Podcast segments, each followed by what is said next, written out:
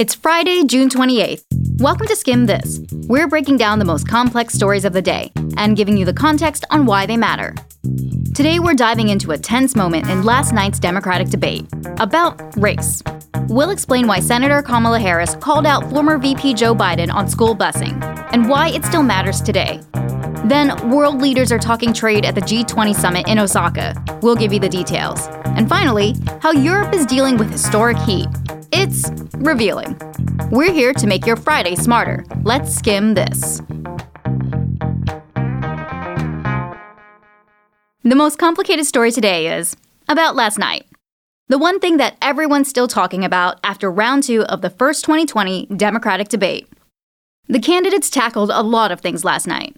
Big issues like immigration, healthcare, and income inequality. Then, the issue of race came up. And California Senator Kamala Harris had something to say to the frontrunner, former VP Joe Biden. And I'm going to now direct this at Vice President Biden.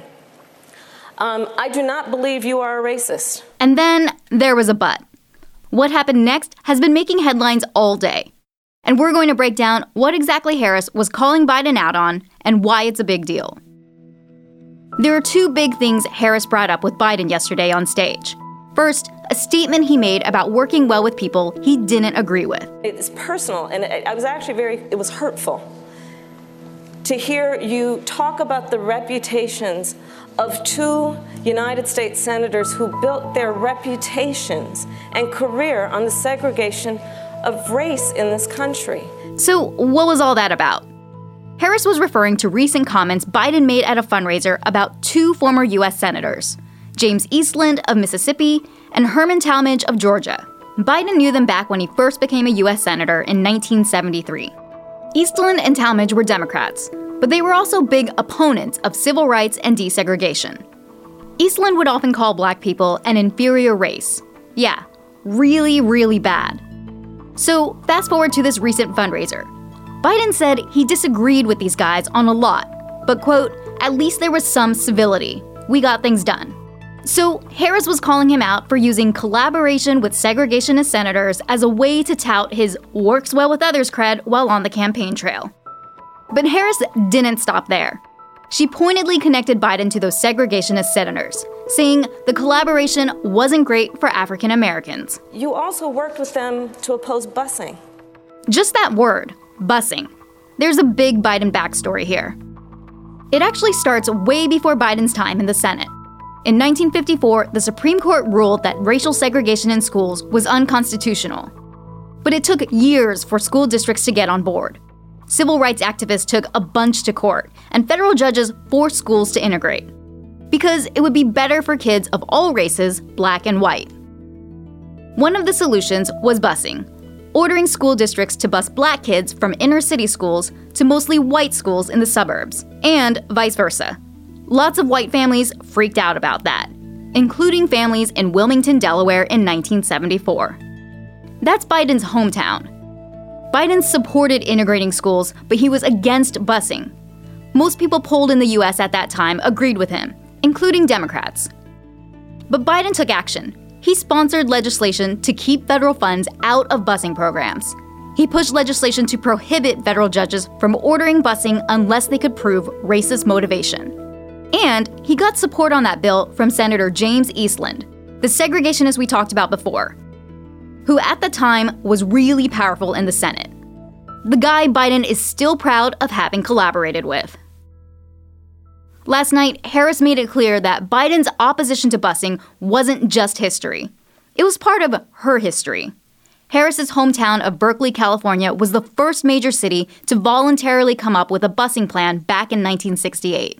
You know, there was a little girl in California who was part of the second class to integrate her public schools.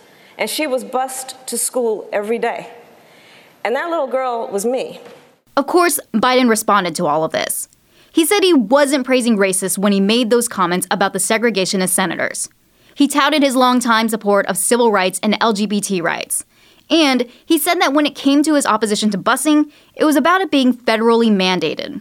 Do you agree today that you were wrong to oppose busing in America then. No, do you agree? I did not oppose busing in America. What I opposed is busing ordered by the Department of Education. That's what I opposed. Harris pushed back. She said busing shows that the federal government sometimes needs to step in when local governments fail. And she cited other civil rights issues like it that have been on the back burner for a long time. So what's the skim? Busing might seem like old history, but Biden's taken criticism from activists in the Me Too and Black Lives Matter movements for not owning up for decisions he made in the past. And again last night, he didn't say he was wrong. Speaking to the Rainbow Push Coalition for Civil Rights today in Chicago, he defended his record fighting for civil rights throughout his career. Biden's position back then is getting more attention now, because he's the frontrunner in the most diverse field of Democratic candidates ever. But he's not the only one getting heat. Kamala Harris has also taken criticism for not doing enough to help the Black community when she was a public prosecutor in California. And at last night's debate, Mayor Pete Buttigieg had to answer for a police-involved shooting of a Black man in his town of South Bend, Indiana. As far as busing goes, in the early 90s, courts started overturning many of those federally mandated busing programs. Most are gone now. And in recent years, schools have actually become more and more segregated. Busing hasn't really been brought up again as a possible solution. Now Kamala Harris's campaign says she's in support, but no details yet. So last night's debate is still making headlines. Meanwhile, the guy whose job they all want is halfway across the world, meeting with other world leaders, and also making headlines. That's next.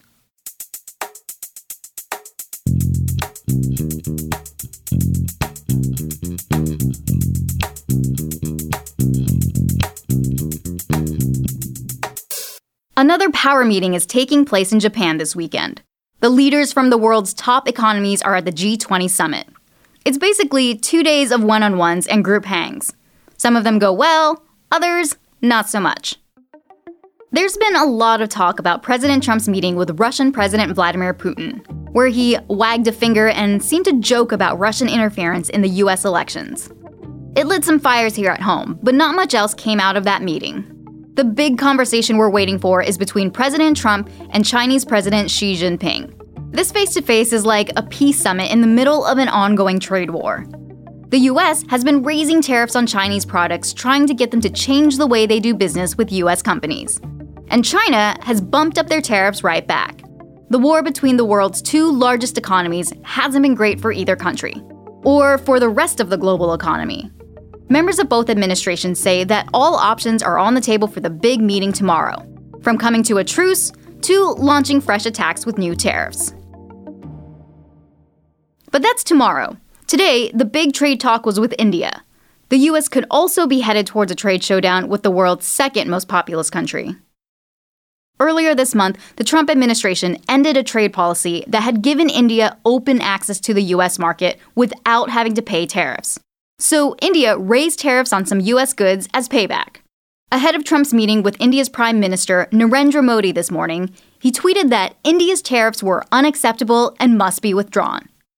Everything seemed better afterwards, though. Trump praised Modi and said he would announce very big trade deals with India and Japan soon. There's even a picture of the leaders from all three countries fist-bumping. But we don't have any of the details yet.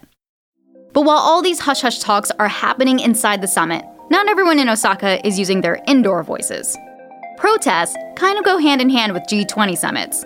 This year, they're being fueled by demonstrators who are protesting a new bill in Hong Kong about extradition. That's when one country hands over a person who has been accused of a crime in another country so they can face trial there.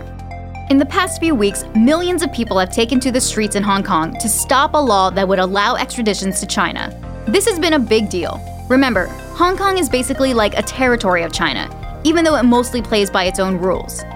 Their protests might be working. Reports say that Japanese Prime Minister Shinzo Abe brought it up to China's President Xi in their one-on-one last night.